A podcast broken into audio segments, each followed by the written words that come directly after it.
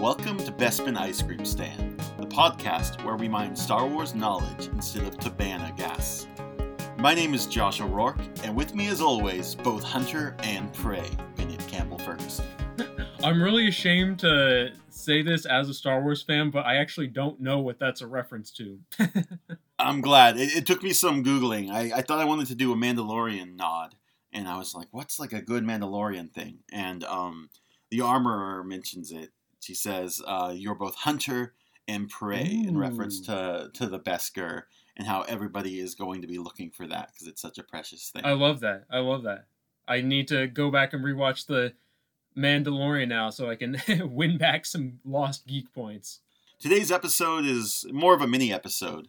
For season one, we plan on tackling a main Star Wars episode, one through nine, every other week.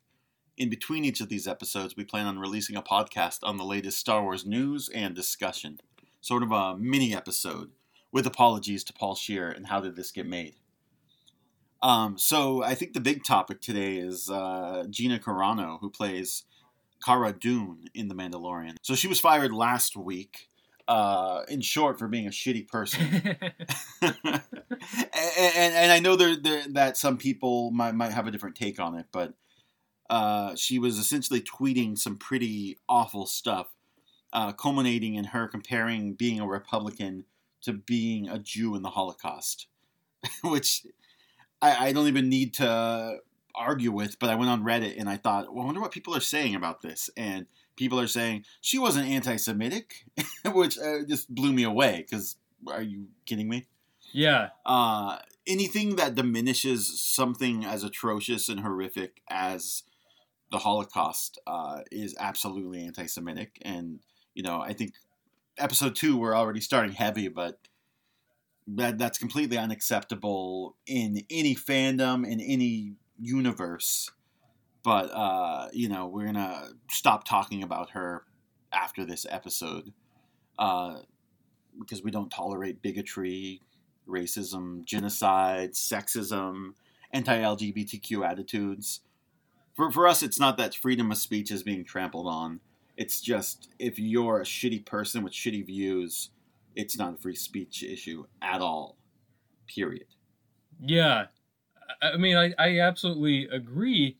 And I think that free speech does not, you know, give you the right um, as a person to put hate speech out there. And, and that's what she was doing. I mean, the stuff she was putting out there was anti Semitic, it was transphobic, it was. Uh, she was spreading you know misinformation and conspiracy theories which she was tweeting like anti-mask stuff, which obviously is just factually wrong. It's just a cold, hard fact that you know wearing masks saves lives. You know during this pandemic we're in the middle of, and as a Star Wars fan, you know I have to believe in redemption because that's very much a core value of Star Wars. And I, I hoped for a while that she would redeem herself that she would you know see that what she was doing and what she was saying was incredibly wrong and hurtful. But she just kept doing this stuff over and over again. And we now have this article from the hollywood reporter that looks into her firing looks into this. Turns out she was warned uh, by lucasfilm multiple times multiple times you know pedro pascal you know even talked to her about her uh, transphobia and this just kept yeah, happening that. over and over again. She was did not show a willingness to change, and I know in these situations, a lot of people bring up other uh, kind of you know Disney social media scandals, like James Gunn getting fired from Guardians of the Galaxy Volume Three and that getting rehired, and some people may think there's a double standard going on there there's not, in my opinion, because James Gunn actually consistently showed remorse and consistently sh- showed that you know he was willing to to change and grow and, and, saw that what he had done and said was absolutely wrong. But and of course, you know James d- did tweet a lot of really horrible stuff. I mean, he was joking about pedophilia among other things. But I think the difference between him and Gina Carano is again, it, it was a decade ago with Gunn, and he you know knew he'd known for a long time, in fact, that what he had done was wrong. And the apology he made when you know a lot of this stuff was resurfaced. That was not the first apology. In, in fact, that was just a reiteration.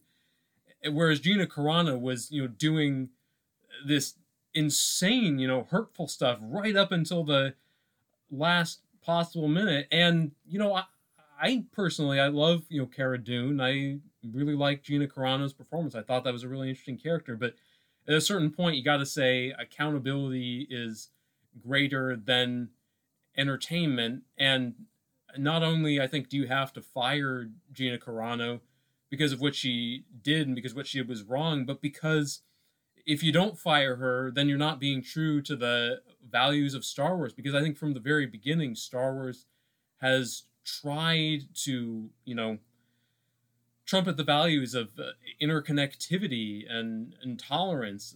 I mean, Return of the Jedi is all about, you know, this sort of multicultural coalition teaming up against the empire run by the white british guys. So you know you you have to be you have to be true to that. You have to fire Carano and move forward. I think it was the only thing to be done frankly yeah completely agree uh completely agree i, I think um i don't want to spend too much more time on the issue but but i do think that people like to compare apples and oranges to this and they're trying to make it seem like being right wing is somehow akin to like religious freedom or something like that. And um, you know, it, it, doesn't matter what side of the political spectrum you're on. This is just uh, um, a bigot being called a bigot and and having repercussions. And I think for the past you know four years, seeing a president that didn't have uh, repercussions and didn't show any remorse uh, has created a really toxic environment uh, you know, in the United States and abroad. Um, so I, am hoping we can, you know, turn the page and uh, move on from this having learned something. Yeah, and I just want to briefly add too, in that vein, it's not really an issue of uh, conservative versus liberal. It's you know an instance of I think you know truth versus lies and tolerance versus bigotry and anyone who thinks that you know you and I, you know, oh Josh and Ben, the the crazy leftists, they just hate all conservatives. You know, well, you know, as our listeners know, you know, we're both uh, we've both been working on a podcast about the Spider-Man trilogy, and Sam Raimi, at least at, at the I don't know what his political beliefs are, you know, as of now, but back when he was making those films, he was a George Bush supporter. So you know, and and we we love Sam Raimi and think he's a great director. So it's it's not a matter of conservative versus liberal. Totally separate issue. No, it, and it's so easy to just put a label. Oh, you're a liberal. Oh, you're a conservative. Um, and, and I hope we can move away from that to some degree. But uh, I don't know. I'm pessimistic sometimes. Totally. Well, I mean, moving on from that, uh, they announced last month that Mandalorian season three begins filming on April fifth. I'm curious what you think is going to happen to the Cara Dune character, or uh, what should happen. I think that the easiest thing is just to move on and do nothing with that character. Frankly, just say she's off on. God, what was the name of the planet that she was a marshal on? Oh God, I don't know. Olyphant planet. it's named after the great Timothy Olyphant. Just just say that she's uh you know having having a good time there with with Carl Weathers and and that can be you know Cara Dune's happy ending. And I think anyway the Mandalorian was kind of moving away from that stuff and that plot line anyway because with the dark saber and Bo Katan at the end of season two, clearly what we're setting up is, you know, going back to Mandalore and presumably Din Djarin being, since he has the dark saber now, possibly being the one who's to lead the reclaiming of Mandalore, or maybe going to have some either conflict or collaboration with Bo Katan. Obviously, we're, we're getting away from kind of the core of the show, which was this Mando Baby Yoda relationship or, or Mando Grogu relationship, excuse me. Way different. I, I yeah, I, I don't like. It, it's weird that Baby Yoda has a name. It makes it too real. um, no, I, I mean, for me, I think, yeah, I think Cara Dune should just completely disappear. I don't think they should even mention it unless it's relevant to the plot because she only popped in and out of episodes here and there anyway. yeah. It wasn't like she was on the ship with him or whatever. yeah. So, um, I, I also think a similar character could turn up. I mean, Bill Burr's character could take care of the, you know, badass rebel or whatever, or uh, bring back Timothy uh, Olyphant. I loved his character. He was Uh, awesome. or yeah. you know, we can Love just the introduce. They can introduce some you know new characters here and there, but I think you're right. They're kind of moving away from it, and and maybe that character wasn't going to be a huge part of it anyway. yeah. So uh, I think there's going to be an elegant way that they can sort of just uh, be rid of the character, and then like they talked about, if they needed to recast, they could. Sounds like they're not going to, uh, at least right now.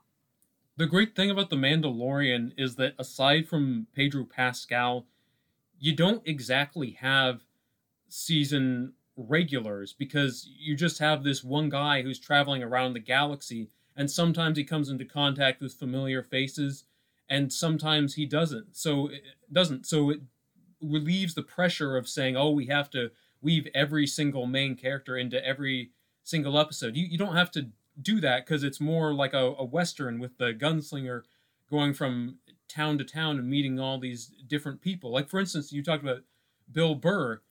He came back in season two, and it was great when he came back. He became arguably a more nuanced character, but he didn't have to come back. That could have been some other character. You have a lot of Mhm. flexibility. So even if you know Gina Carano had been able to come back, there's no reason why Cara Dune has to show up in every season. It's not like oh the Mandalorian's incomplete. It's like no, it, it would only be incomplete if you didn't have Pedro Pascal. You could, as far as I'm concerned, start completely fresh the next season if you really want to. Although I don't know how you'd do it without Bo-Katan and the other Mandalorians, because obviously that's like the long plan. Yeah, no, absolutely. I, I think I think that uh, the whole Mandalore plot is is the next move. Uh, I think we're not going to see Grogu too much until the end. I think we'll see one more Luke Skywalker scene, and then uh, that's going to be it. I think for Luke Skywalker, or at least that's that's how you do it without being too cloying or too um, nostalgic or nostalgia focused. Yeah, You know, because I don't want to see CG Luke. I just want to see him one more time, kick some ass for one minute, and then you know that, that's that, and then let the Mandalorian be its own thing. yes, Uh, moving on to comic news, Marvel announced War of the Bounty Hunters. It's a new five part series that's releasing in June, focusing on Boba Fett between Empire Strikes Back and Return of the Jedi when he's delivering Han to, ja- to Jabba in Carbonite, obviously. Uh, apparently, it starts with Fett not having the Carbonite for some reason or another. He gets uh, tangled in some sort of underworld, and uh, you know, presumably we uh, we find out what what happens on, in this in between thing. Um, I'm a big fan of Shadows of the Empire and that sort of uh, era uh, between uh, you know Empire Strikes Back and Return of the Jedi. So it seems like it's like right in the middle of that world. Uh, plus, Marvel's focusing quite a bit on other post Empire Strikes Back, pre Return of the Jedi storylines, including uh, Bounty Hunters, Darth Vader, and also the newer Doctor Aphra. So uh, I say bring back Dash Rendar and let's get that Shadows of the Empire movie made. yes, absolutely. I, I feel that the period between Empire and Jedi is a really interesting point in Star Wars history. I mean, to a certain extent, to me, the whole War of the Bounty Hunters thing is actually kind of funny because this is covering territory that you and I have seen covered in the expanded universe again and again. I mean, in the old Marvel comics from the uh, early 80s, this same kind of thing was covered where they Mhm. dragged out, you know, Boba's journey to Tatooine and Jabba as long as possible so you could have a lot of shenanigans along the way and, you know, Luke and Lando and Leia and Chewie trying to get Han back. So a lot of this stuff is kind of familiar. I hope it's cool. I hope they do it well this time. I would love to see some Shadows of the Empire stuff kind of reincorporated into the current continuity. And also, just as a side note, I would really like to see more Luke focused stories between Empire and Jedi Mhm. because I just think that's a really interesting period when in his life when he's found out that Vader is his father, but he doesn't know for sure if it's true yet. So he's he's questioning himself. He's questioning what his fate and future are going to be, his destiny. I feel like I haven't read something that tells that story fully yet. Maybe there's something out there, so I'd be curious to I mean, more of that. the, only thing I can think of, and, and and I think the Dark Horse comics also sort of delved into it in the '90s when they were putting out spin-off after spin-off. But um, it's been years since I've read Shadows of the Empire, and um, they do focus on Luke in that here and there. Uh, and I think they like talk about him making his green lightsaber and yeah, things like that- I remember that. So- yeah, Yeah, I think I need to. Uh, maybe we can uh, devote an episode to that because um, I, I definitely want to finish playing the 64 game again. I'm stuck on the same level, but uh, I'm going to beat it eventually. Uh, and I'd love to read the book. And the soundtrack was just released on vinyl uh, last year. And so I've heard it's kind of a crappy pressing, but I still got to have it, of course. uh, and then the last news item today um, the Star Wars Insider fan magazine just released its 200th issue. Um, so I sort of read about the history of that. Uh, it started in '87 as a, as the Lucasfilm fan club, and anyone who knows, you know, Insider knows it was the go-to source for Star Wars news uh, before the internet. I remember reading it in the '90s before Phantom Menace came out. They had like exclusive photos. They had an audience with the Queen where they just interviewed Natalie Portman.